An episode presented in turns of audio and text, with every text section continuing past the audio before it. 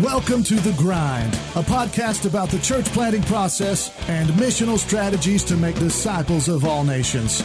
Coming to you from the offices of the Arkansas Baptist State Convention in Little Rock, Arkansas. Now, here are your hosts, Dave McClung and Chad Grigsby. Welcome back to another episode of the Grind Podcast. Uh, with me is the lovely Chad Grigsby. Yes, getting lovelier by the day. Absolutely. and uh, the always efficient and proficient at all things technological, Nick Burt, our Nick production Burt. master. Taking stuff to the next level production minister again. We're just going to have to change your title. Uh, production minister of the Arkansas Baptist State Convention. Yep. And uh, I cannot get that out of my head for some reason. so uh, it's stuck. Well, hey, uh, glad you joined us again for this podcast. We're excited to have our executive director, Dr. Sonny Tucker, on today. And uh, Chad and I get a lot of comments uh, periodically about church planting where young church planters think we are the fringe of the ABSC and, and maybe not. And we uh, are. and in some ways, yes, uh, but uh, that not all the ABSC is as passionate about church planting as we are. Well, you're going to get to hear from the executive director himself today and see that we are not uh, the only ones that care about church planting as much as we do. And so we're excited about that. It's going to be a fun, uh, fun interview. Uh, and uh, if you haven't heard him talk about his passions, he's a blast. And so uh, we're not just uh, uh, building him up because he writes our paychecks. He Yeah. is he is our friend too. And he was your team leader for a number of years, right? Yeah, he is the one that hired me uh, when I initially came on at the convention when he's the evangelism team leader, Mm-hmm. and uh, just great guy, great friend, and uh, proud to have him as our executive director. Uh, in all seriousness, Do you know what the JD stands for? Uh, does he I go? do. Does he go by Sonny because of that? or- No, that's a nickname. Okay. and so right. uh, yeah, and I didn't want to ask him that. I thought it'd be safer to ask you that. Maybe. Yeah, yeah, I'm not answering. So you're not uh, answering what it means. no, I'm not going to tell Okay. you what it means. All right. If he wants to tell, he can tell. Well, I'm not going to ask him. So. okay. And uh, so, uh, anyway, uh, so we want to kind of share something with you that's going to be uh, debuting today in theaters, August 30th. And uh, it's the new Insanity of God movie. I know uh, probably several of the guys listening to this uh, have read the book Insanity of God, which I'm going to talk about a little bit later in the podcast.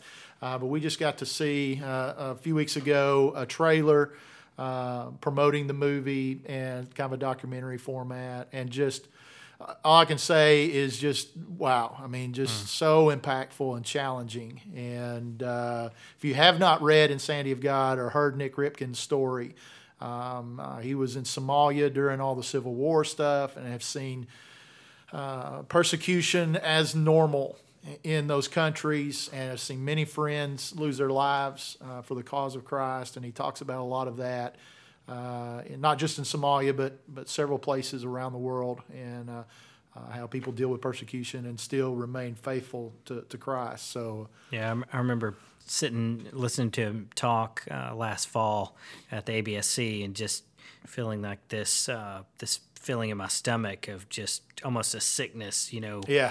Just just and I remember writing on the response card after we watched the preview, um, the trailer. That was like a thirty minute trailer and Yeah. him talking about stuff. Just and they asked for for what your feedback was, and all I could get out was wow.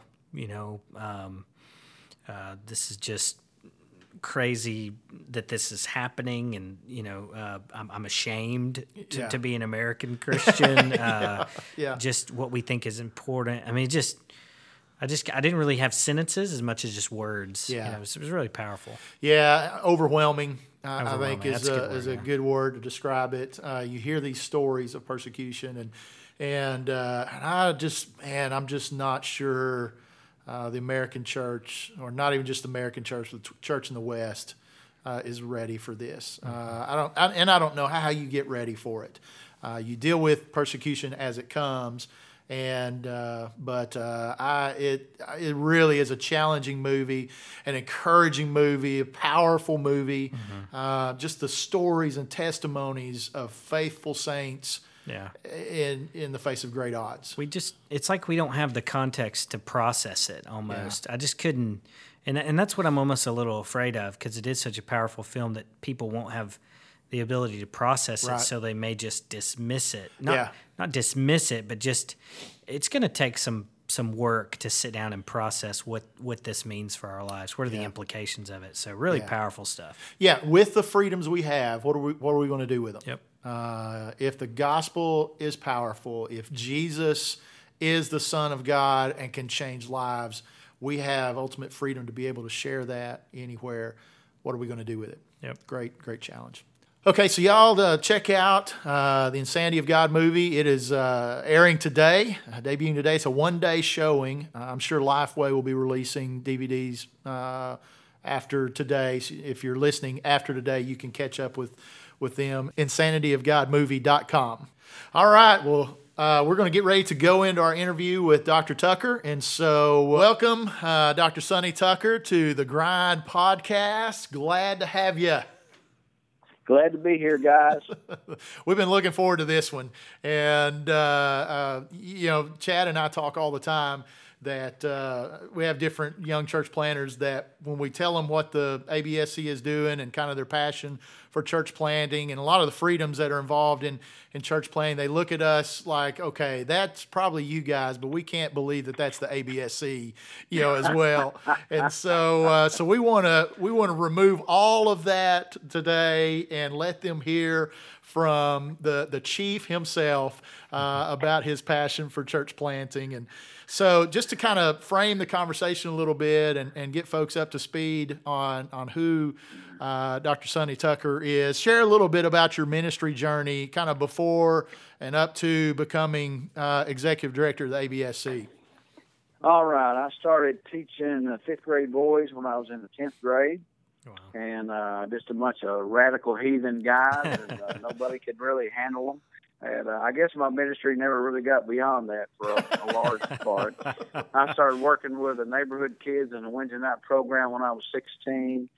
Uh, surrendered to full time vocational ministry at 18, and then I was youth pastor for about a year, and then uh, then I started pastoring. I pastored 16 years. Never really got over being a youth pastor, and I found out that you don't quit being a youth pastor. You add other ministries to being a youth pastor. It just stacks on top of each other. Yeah.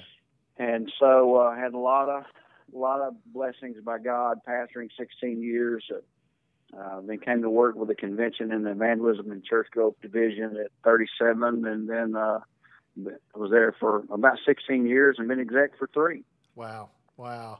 So in the so so total at the ABSC is about 20 years. Right, Okay. 20 years. Okay. So over those 20 years, what are kind of some of the major trends in ministry that maybe you've seen come and go or major shifts uh, that have happened in those those 20 years kind of leading up to today?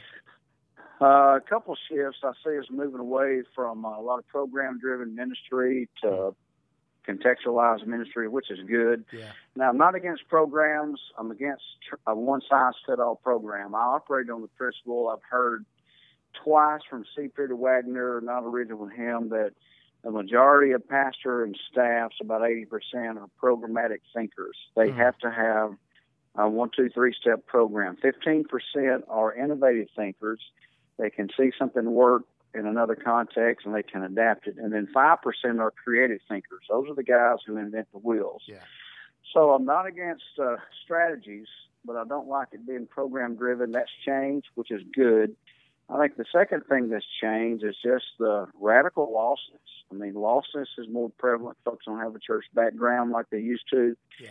And so we have to be more contextualized. And that's changed everything. We have to go after folks that are, you know, what I tell the state is this is pretty colloquial, but I tell the, this churches all the time in Arkansas, we're slap out of all the good centers. Yeah. yeah. Now we're down to the bad centers. Yeah. And you've got to know how to handle them, how to work with them, how to prepare for them. I think those are the two biggest changes that I've seen. Yeah. And that's a great word, particularly for our church planners, because a lot of our church planners are right in the fray with a bunch of those bad, quote unquote, bad sinners. And it's, Right. it just gets messy uh, every now and then. And, and Yeah. Yeah. Ta talking about major shifts, one of the uh, the big shifts that happened with the ABC, ABSC two years ago was going from eight teams to five teams, where you know church planting was a sub team of the mission team, and now it's its own separate team. Talk about that transition and emphasis a little bit. Well, we made a, their own separate team because Dave McClung threatened us if we didn't. That's the main reason we did that. But you know, when we got, I feel like about every five years we probably need to think about a regroup and a redirection, and mm-hmm. and that would be about the longest we can go. When we got ready to to focus, we did listening sessions around the state. I didn't listen to everybody, but I listened to representatives of every group. I heard one thing from our sharp thinkers. Uh, revitalize churches, strengthen churches, next generation, and then the uns, unreached, unengaged, underserved. And that's what I heard over and over and over. So those became our three priorities, our three essential intents. And so when we started looking at making the teams fit what we heard from the state, I thought church planting was so important that it needed to stand alone. So we pulled it away from the missions team. So we have a missions team, the church planting team, uh, collegiate young leaders, which is a lot of a lot of focus is on next gen, and then also on the, the church revitalization, uh, church health. So I think church planting is important enough; it should stand alone. It shouldn't be covered in anything else. It needs to be forefront. It needs to be fresh on everybody's mind. Yeah. It was a no a no brainer for me. It was just should be one of our top priorities. Yeah, well, it's it's good to hear you say that. Uh, it's good good for other people, especially church planters in the yeah. state, to hear that. Uh, because sometimes in, in, our conversations, I know Dave and I's conversation, but as a church planting team at, uh, as a whole, when we talk about the emphasis on church planting, they think it's just a an us thing, you know, a church planting team thing or a Dave and I thing. But it really is an ABSC thing and a Dr. Sonny Tucker thing. Am, am I right? No, that's exactly right. I mean, it's I'm as passionate about church planting as as I am about anything we do. You know, Robbie Tingle and I had a discussion years and years ago. He was the team leader for the missions team that Dave was on for a while uh, about uh, whatever it takes to reach lost folks, to reach the next generation. We're going to do, and we're going to stand by them. We're not going to lose them. We're not going to leave them. And so right now, I just see a lot of millennials and uh, especially millennials, but all ages, even folks that are just they can't find a church with which to connect. Yeah. We have churches being planted that they connect to. And yeah. It's one of the most exciting things I've seen. So this is as much passion in my heart as anything we have. So yeah, I want to be real clear on that for everybody in the state. This is not a sideline for me. This is one of the top priorities. Yeah. Awesome. Well, and it plays real well into those three essential intents uh, that. Uh, you know, obviously, reaching the uns is a priority in church planting. As evangelism is is our passion in church planting. That you know, we we do evangelism to make disciples, to gather them together, to plant the church. That's that's our strategy. And so, kind of talk about you know how you see church planting playing a role in engaging each of these three essential intents: the strengthening churches, the impacting next generation, and reaching the uns. Well, I think for uh, for the for our, our executive board and ministries, I mean, every team ought to have their hand in the pot on church planting. Uh, I know you guys are looking at uh, collegiate models, Dave, and yeah. so that affects their team. Uh, the guys on the church health and evangelism uh, team uh, need to be finding everything they can to help churches once to break these initial growth barriers. Yeah. Uh, a lot of our church plants all over the country stop at about 90. Hmm. And somewhere in there, you've got to make a shift from being a primary caregiver to developing teams and, and developing other folks and giving the ministry away. You quit being a sheep herder and you move to being a rancher. Yeah. And so those teams should be involved in that. And then uh, for the missions team, when we do mission trips, uh, I don't think we ought to just go do a mission trip and do good things in the name of God and turn around and walk away. We ought to be able to plant churches with folks that are there who don't have a church, yeah. a contextualized church. So it needs to be a part of everything we do with ABSC. I'm not sure if that's exactly what you meant with the question, Dave, but if not, direct me. That's no, that's great. That's great. And and this is a team effort. Uh, you know, right. we've got uh, one of the things that you've emphasized since you've been here that I've loved is is the term synergy.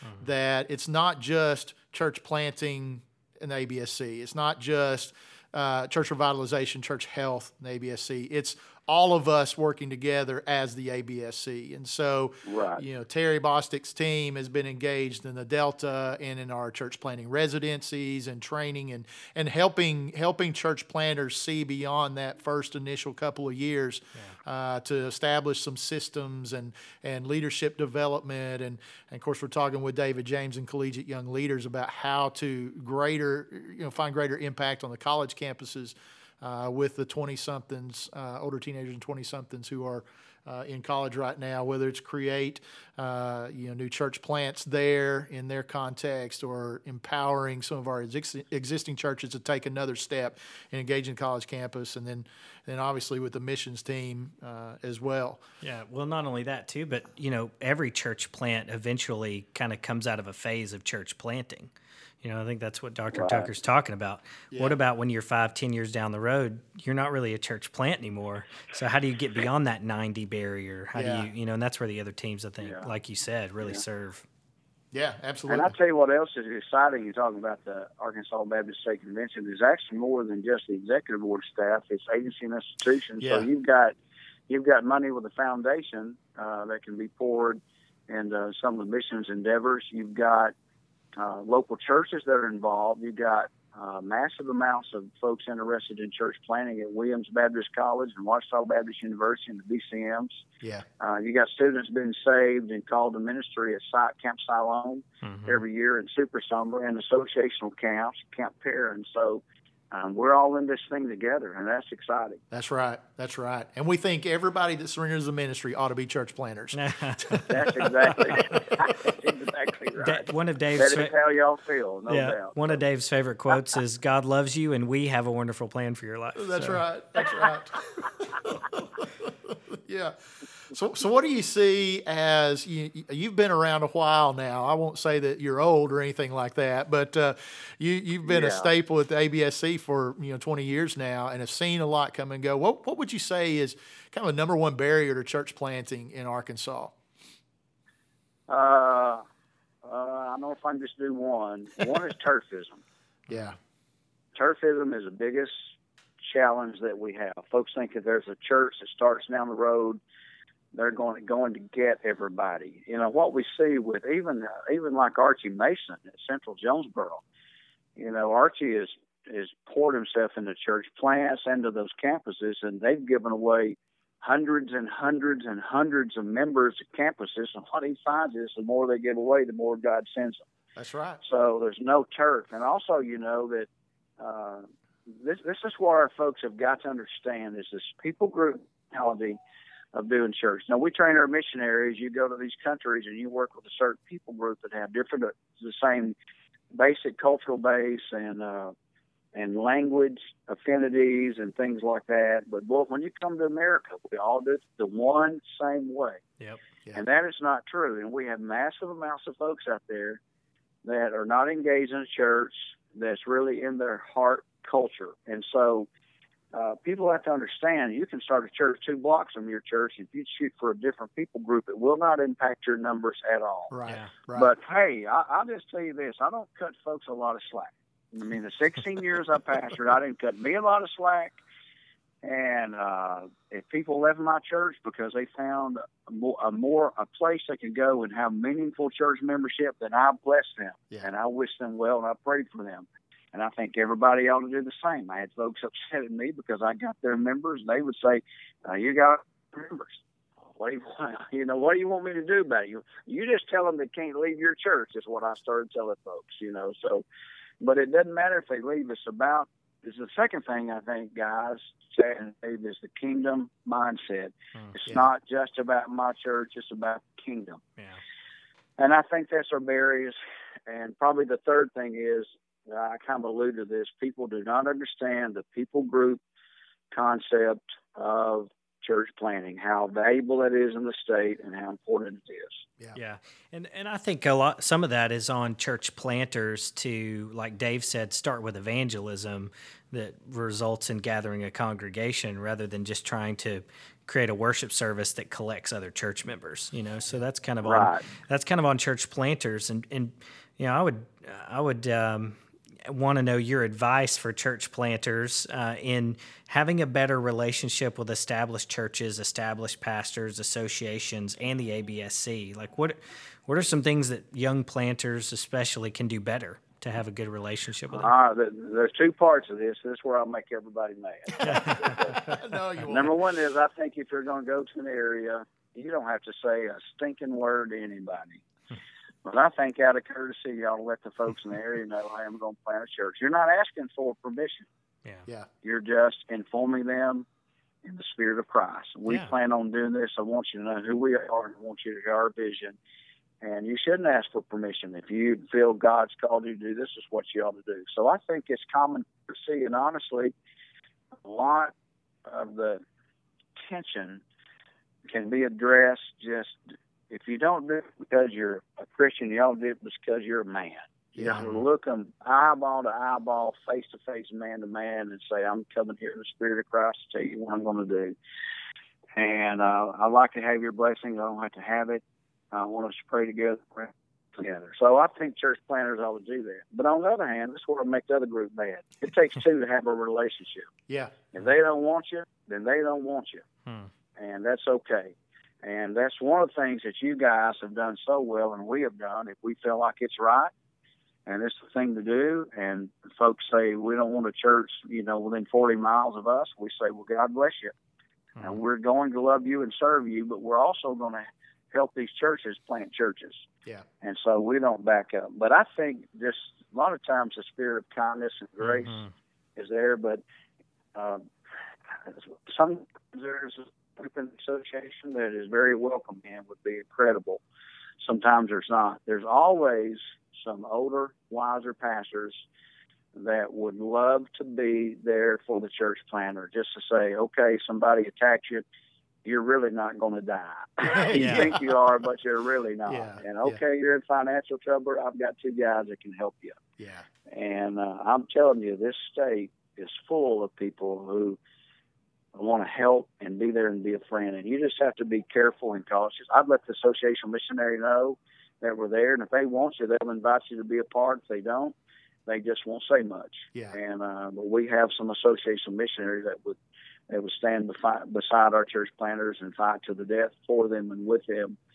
Uh, but definitely, you need a group. And so uh, I I think they ought to try. That, that's a great word, great word, and and it all always comes back to relationships. Uh, you know, Right. relationships between the churches. I mean, we're in this together. Uh, we're all a part of the kingdom of God, seeking to reach uh, people who are not a part of the kingdom and draw them in. And so we none of us can do that by by ourselves. And so Yeah. that's a, that's a great. And I word. just say this, Dave. Every place I pastored, we grew, we reached a lot of folks, and I had not everyone, but I had some folks in the area that didn't like me and didn't like our church. yeah, And my skin is pretty thick. Oh, okay, uh, I tried, but I didn't. I didn't just. There's a point where you become a nuisance that you just you've got to have them to like you. Yeah. You don't want to do that. But I just stayed nice. I stayed friendly, and I proved myself. And most of those folks I won over and Yeah. had a great relationship. Yeah. You know, the Bible says, "The strong bear the weak." yeah, and I felt like I ought to be the strong one, and I'm going to be. I'm not going to let you beat me up. I'm not going to be a doormat, yeah, mm-hmm. but I can be nice and friendly. When I have a problem with you, I'll look you in the eye and I'll talk to you man to man, yeah. And uh, and that takes care of most of it. That's Yeah. biblical. That's Matthew 18. So, Absolutely. The, the word that keeps coming to my mind as you're describing that relationship is humility. Like, just man, we need Right. planters to have some humility. We need a, that's that kingdom perspective, just to not feel like, you know, you've got it all figured out and the established church does not, you know, and that's so much of what we see. So that's a good word. yeah, Chad, uh, I like what you said. Humility. Here's what you find out too. Some of those guys that react the strongest, they really are hurting. yeah, Mm. yeah, They're not strong people that have it all together. They're in a place that they're really just getting beat up. Mm. And they've got a lot of frustration. They've got a lot of hurt. And it's, it's so easy. It's right below the surface. It's easy to come out. And that's why we've got to be strong and know who we are and say, Yeah. hey, you know, God called me to do this. Yeah. And I have to be faithful to Him. And I want a relationship with you if you ever decide that we can have one. yeah. And you'll find a lot of those folks will come along. So that's a great word, Yeah. guys. And, and, a lot of the, the reactions that some of our church planners get are a result of that. There's something going on underneath the surface with somebody that responds negatively to you. It may not be personal at all, but because of the issues they're struggling with, whether in their own church or personal life, um, you come in and and you know it's going to come out against you. It does not intentional, right. not personal, but it does happen. And so we've got to right. got to be strong in that situation and say, look, we're on the same team. Love you. How can I pray for you? Help you? And so that's a great great word. Yeah. If you could say uh, one thing to our church planners in closing, you know, kind of one big piece of advice, what what would you give? What would you say to them? The bottom line to all this is a spiritual thing. So uh, you've got to keep your spiritual passion fresh. You've got to have a quiet time. Your relationship with Jesus has got to be personal, and uh, that's the driving force. It's not just about uh, personality. Personality is important. It's not just about uh, the right kind of worship. It's first and foremost about our walk with Jesus and then his anointing on our life for the ministry. And through that, it goes beyond just prayer for our personal life and for our family, uh, which is also a big part of, uh, you know, keeping your family together and don't sacrifice your family to try to grow a church. Yeah. Yeah. Great. Praying for his power. I mean, when yeah. there's, when, you know, I'm you know I'm not real strong reformed, but I sound like one a lot. Salvation and and a move of God is a work of God. Yeah. And uh, so we've got to learn. I love this prayer movement that we've got going. We've got to spend time in prayer. We can never sacrifice the spiritual part of it. It's the Word of God and spending time in prayer, the anointing of the Holy Spirit, and He's got to work in the hearts of life. So can't focus just on the externals and, and doing things right. It's got to be the power of God there. So right. personal yeah. prayer life and the, seeking the power of God is knowing on the ministry, taking care of your family, first and foremost. And I think the next thing is going to be you've got to be a learner. You've got to bring folks in older and wiser than you. You've got to let them talk to you. Yeah. Uh, you know, it's where the where the Bible says God resists the proud. Now think about this: when God resists something, how bad is that? Mm-hmm. so sometimes because we're different or we have God's blessings, uh, pride's one of our biggest killers, guys. Where trial and temptation get a few folks, pride knocks out the rest of them. Yeah. You know, look at me. I'm the man. Let me brag about what I've done, and and it runs more people than trial and temptation. So, spiritual part's got to be there. The yeah. humility's got to stay. Yeah, that's great. Well, thanks so much for just taking time to visit with us to share um, all these great things that you've uh, shared with us about the direction of the ABSC and the involvement of church planting. We want to uh, do a little bit of a rapid fire with you, which is what we do with every sure. guest we have. Uh, so these are, you know, kind of quick one to two word answers or one small sentence. So, uh, so you up for that? I think so. he, he just got scared a little bit. They're, they're not too bad. McClung, McClung has years of experience asking me things I'm not prepared for. anyway. Well, since he's since he's used to doing that with you, let let me be the first one. What does JD stand okay. for? My wife says just delightful. Actually, not James yeah. Douglas. James, I don't know why you don't go by James.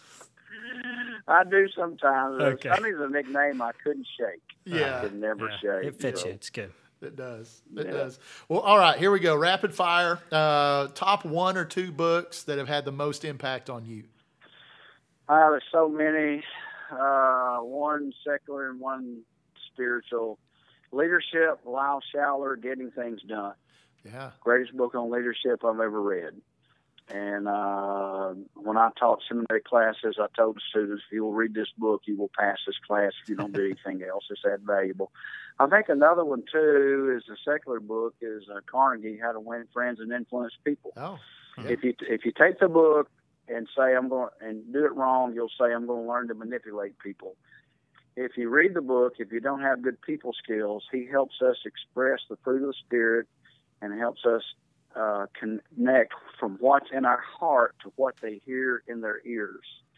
And so, if you do it right, He will help you express a warm, kind, Christ-like spirit and interest in them. Uh, everybody that's good with people has those principles down in his book, uh, whether they've read it or not. Yeah, yeah. So, What about your biggest strength in ministry? I don't know. My main spiritual gift is probably encouragement. Yeah. Uh, real strong with evangelism, uh, passion. Um, I learned the recklessness a long time ago, so I'm a little too reckless and a little too rough. There's no doubt. Some, so sometimes you know your strengths can also become your weaknesses. There you go. You- And I'm very, I'm very cognizant of what I'm good at is also can be my downfall. Yeah. You just answered what your biggest challenge is. Then that's good. Yeah. That's good. Yeah. yeah, and, and I, you know, I tell people all the time that, uh, you know, I don't know if you know that you're talked about, you know, around the state, but uh, you're a master at relationships. Uh, you know, one of the things I've always loved, and it doesn't matter who you are, whether you're the CEO of a large company or you you drive a dump truck for a living, uh, or you're a senior adult or a child. I've watched you over the years. And you've just been a master at relationship and learned a lot from from that. And, Well, a lot of that's been a lot of that's you have to value other folks, value folks in ministry, pastors, staff, church planters, and I think also just being real. You know, I remember when I was at a little bitty bivocational church running less than twenty, and all the other guys were getting big churches. I thought, you know, I'll never get there, but you know what? That's okay. I'm going to be who I am. I'm going to stay here and be mm-hmm. faithful. Of course, I didn't know I'd be bivocational for six and a half years, and the last four years would be like full blown, wide open revival. yeah, yeah. So, uh, but a lot of that is just being real. Everybody counts to God, and they have to count to us. That's right. That's right. Now, this will be not be a shock to anybody. I think everybody in the state could answer this question. But what's your favorite hobby or pastime? Well, I love to hunt. I love Harley Davidson motorcycles. Yeah, yeah. Those will not be secrets or Have, surprises. have you ever hunted on a Harley Davidson? That's what I I want to have, know. not- you know what? That's, that's a great idea. I think you try that. yeah, Or our team leader does uh, kayak fishing. I guess we could do Harley hunting. That's right. Sounds like fun. yeah. that. That's right. What about your uh, favorite movie? Well, we're going to go see the new Jason Bourne movie. I love the Bourne movies, and uh, if it's about, I don't know, if it's about real men doing stuff, risking and daring, I like Uh, it. yeah, yeah. Awesome. Us too. All right, now this is a loaded question, uh, and do not answer ABBA. Let me just put that out there. what is your favorite band or musician? Oh gosh, I really can't answer that. I won't, I won't say ABBA, that's for sure. I like good kind of music. I like worship, not necessarily Christian music. I like, I love the worship music that's focused on my heart to God. Yeah. If that makes sense to you. Yeah, mm-hmm. And the second thing, I like classic rock. yeah, yeah. especially the Southern classic rock. I don't say that publicly. I guess I just did. You but just did, yeah. Like Lynyrd Skynyrd or who? What? Yes, Lynyrd Skynyrd and the Eagles and uh, Pink Floyd. They're not Southern classic, and Yeah. uh, Awesome. Bob Seger and some of those Yeah. guys. So. I, I thought when you said you like two types of music, you were going to say I like both country and western.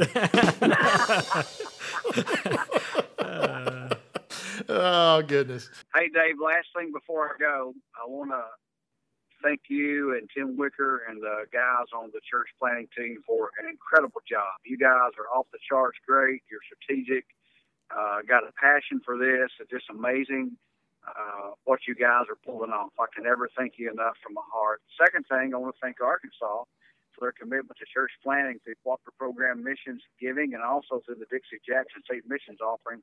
Arkansas loves church planting. They're focused on this, and uh, they make this possible. So I just love our state and want to thank our state so much for this.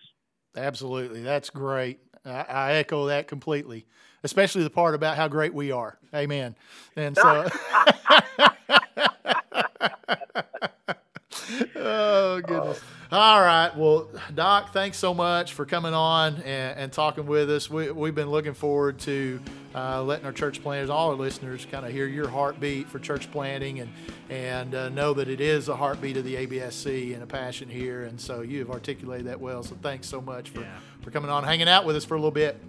Hey, thank you guys. I appreciate y'all so much, and church planting and the church planters so much. Man, great time with Dr. Tucker. Uh, love that guy, and uh, known him now for, for about 15 years. And uh, just what you see is what you get. And I've always loved that about Sonny. And he he has an enormous passion for people on the margins. Um, and it just loves people of all kinds. But but if there's somebody that is disconnected from the church, disconnected from Jesus, he he wants to connect the gospel with them. Passionate about evangelism, and you you hear his heart all the way through there.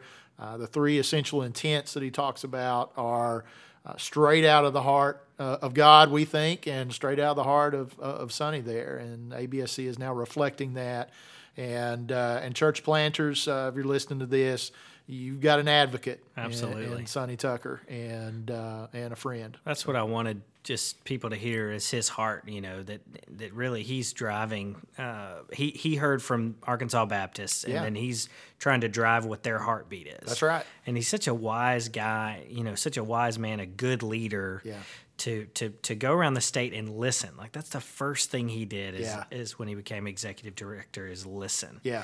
uh, man it takes a lot of humility to do that and and then he came away with all right this is what's on on our folks heart and Yeah. then he just started implementing that um, just really strategic thinker wise leader just have enjoyed serving under him Yeah, He, he just he just makes good decisions. Uh, I mean, he really does. he talked, you know, in his you know challenges with maybe he's a little too reckless. I you know I've never seen that. He's always he always thinks through everything. He listens to people well, and if he has a check or a question, you know, in his spirit about something, he's always good to seek out some wise counsel. That's one of the things I've, I've learned uh, from Sonny over the years. And, uh, you know, he's a great example to watch, you know, for how decisions are made, you know, how you lead, how you encourage, an incredible encourager. And, um, and, and because of all that is, is well loved and, uh, and- Absolutely. and leading the convention well. Absolutely believe. All right, great time with with Sonny. So we're going to kick it over to Uncle Neil now and have story time with Uncle Neil.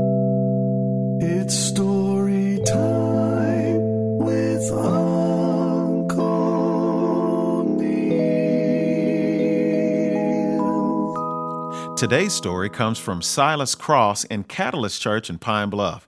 You know, we could easily title this story Donuts and Prayer. Silas Cross, who's planting Catalyst Church in Pine Bluff, along with one of their members named EJ, who happens to be a student at UAPB, they decided to go on campus of UAPB and see how many faculty, coaches, and administration they could pray with. Silas and EJ took donuts to several people as an icebreaker and just simply asked if the people would allow Silas and EJ to pray with them. There were a couple of people in the administration office who were uncomfortable with them praying for them while they were working, but they were not discouraged. They went by the cashier's office and asked the ladies there if they could pray for them, and the cashiers gladly agreed. When Silas and EJ finished praying for one lady, another lady came out of the cashier's office and asked them if they would come back in the office and pray for the six ladies who were back there. They readily agreed. One of the cashiers said the six ladies were having some difficulty working together and that there was just a lot of conflict happening. This lady then proceeded to pull Silas's church business card out and said that she just finished saying to the other ladies that they needed to call this pastor because she knew that he would come and pray for them. It was at that moment that she heard Silas and EJ out in the hall praying for one of the other cashiers at the front. You know what? God moves in mysterious ways. And the next week, Silas went back on campus to pray for people again and ran across the lady in the parking lot with a flat. As he got out to see if he could help, the lady turned around to see who was coming up behind her, and it was the lady who had Silas's business card in the cashier's office. She broke down and began to cry and asked Silas, How is it that you seem to show up when I need someone? If God is leading you to do these things, then I need to come and be a part of your church. He said, As a Christian, how can I not intercede on behalf of these people? They need to hear from God, and I am determined to talk to Him on their behalf and follow where He leads. We need to pray for Silas and Catalyst Church as they continue to pray for people and share the gospel in Pine Bluff. We want to hear your story. Email us at thegrind at absc.org. Great story uh, about Silas Cross there. God's doing some great things with Silas and Catalyst Church and some of the investment he's making in some students there like EJ. And uh, just praying that God would continue to open up avenues on campus uh, for them to pray for and minister to, you know, the administration and staff there at, at UAPB. So exciting stuff. Now we're going to kick it to the bookshelf to see what we're reading this week. It's called reading. Top to bottom, left to right. Group words together as a sentence. What is this? I'm still sore I never read Moby Dick. I'm very important. You never read anything I asked you to. Uh, I have many leather bound books. Let's look at Chad and Dave's bookshelf. All right, Chad, what you got on tap this Bit- week? Yeah, I've been. I've read "Date Your Wife" by Justin Buzzard. What a name. Yeah, the the "Date Your Wife" or Buzzard. No, Buzzard. Wish my last name was Buzzard. Yeah, he uh, really really neat book. Kind of a different spin uh, on on ministry and your relationship to your spouse, how that's important. Uh, you know, there's been an emphasis maybe lately in the last few years on that, but sometimes that's gotten lost. Uh, the ministry is the mistress in a lot of guys' life, you know. Yeah. Um, so prioritizing your marriage uh, is a big deal. I've also heard a lot of a lot of guys that when they're empty nesters and they haven't really cultivated their relationship with their wife, you know, Yeah. there's there's not a lot of connection there. Yeah. Uh, so he he says, you know, you need to figure out a way to, to really be intentional about spending time with your wife. That was probably the thing that benefited me the most is that intentionality. Yeah. He goes a step further than probably I'm able to go, in that he does like this calendar and puts dates on it, and so like for the whole year, he's got several things scheduled out. Oh, wow. So it's probably a little bit more intentional than I could be, but I want to be that intentional. Yeah. So we tried to we figured out some rhythms for us where we do one date night a month, at least try to do two a month, but at least we get the one in, you Yeah. know. Um, we try to do a get, weekend getaway in the spring and in the fall, so Yeah. twice a year. Um, you know, if we every five years or so on the anniversaries, or every three to five years, we try to take a trip together that's more than just a weekend. Yeah. So, like for our fifth anniversary or our sixth anniversary, which was last year, we went to New York City for about four days. Yeah. And that's where we went on our honeymoon. So it was kind of a cool trip to remember our honeymoon trip together. So just kind of some things like that, intentionally taking uh, time to spend with your spouse to where it's kind of on the calendar or at least part of the rhythms in your relationship. Uh, really helpful. Yeah, absolutely. And, and all of us are busy, but we're never too busy to take care of our families. And uh, great reminder uh, in that. I read Insanity of God. We talked about uh, the movie coming out. Uh, we heard Nik Ripken speak last fall, and it really just impacted me heavily. And then knew this movie was coming out, and uh, uh, you know, just reading this book, it's just story after story after story of incredibly faithful men and women who absolutely took serious what Jesus said to you know uh, to lay down your life, take up your cross, and follow me. And and they're having to put that into practice in their context. That's just not metaphorical. That's not metaphorical, Right. and and for a large portion of the world, that is a daily reality. Mm-hmm. And one of the things he talks about in this is that persecution in and of itself is neither good nor bad; it just is. Mm-hmm. Um, he said the quickest way to avoid persecution is to not share the gospel. Mm-hmm. If you don't ever want to be persecuted for your faith, then don't tell anybody about Jesus. But the minute you start telling people about Jesus, you're going to face some persecution of some kind. It- it- obviously, it's not as severe in the West, in, in particularly in the U.S. But in large portions of the world, if you actively share your faith in Christ, it's going to cost you. And so it's a, it's just an incredible challenge. If you haven't read the book, I, I cannot recommend it enough. The stories are captivating. You won't be able to put it down. And uh, I read it in a couple of settings, and uh, just a fascinating, fascinating story. He, he also talked about, you know, typically when we find about anybody who's being persecuted or, or imprisoned for their faith, we immediately have this uh, worldwide response of the church to pray that they would be released. Right. And it, but he brought up a couple of examples, biblical examples. He says if Joseph gets released from prison Yeah. before he interprets Pharaoh's dreams, then Judah starves and Jesus is never born. Right. So he said sometimes we we we pray for things, and he's like, I think he even said, "Hey, if I'm in prison, pray for me Yeah. I'll, I'll be released." He says, but we we've got to realize, like you just said, in order for persecution to stop, we got to stop sharing the gospel. Yeah. that's not going to happen. Right. So it is a reality, and and we have to see the purpose of God in it.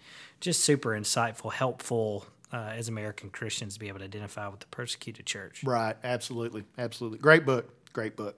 Well, that wraps up this episode of the Grind Podcast. Uh, we've got a couple of things coming up we want to keep on your radar. Uh, Hugh Halter and Brad Brisco are coming in for a bivocational church planting one day event on September 24th here at the ABSC offices in Little Rock. We've got registration links up online uh, on our Facebook page, uh, ABSC Church Planting. So uh, go check that out. Uh, like our page to stay up to date with what's going on uh, with church planting in Arkansas. Also follow us on Twitter at Arkan- or AR Church Plants. Uh, you can find the show notes of this episode and others at absc.org slash the grind. Uh, and then you click on uh, this episode is episode four. Uh, you can click on the others there as well.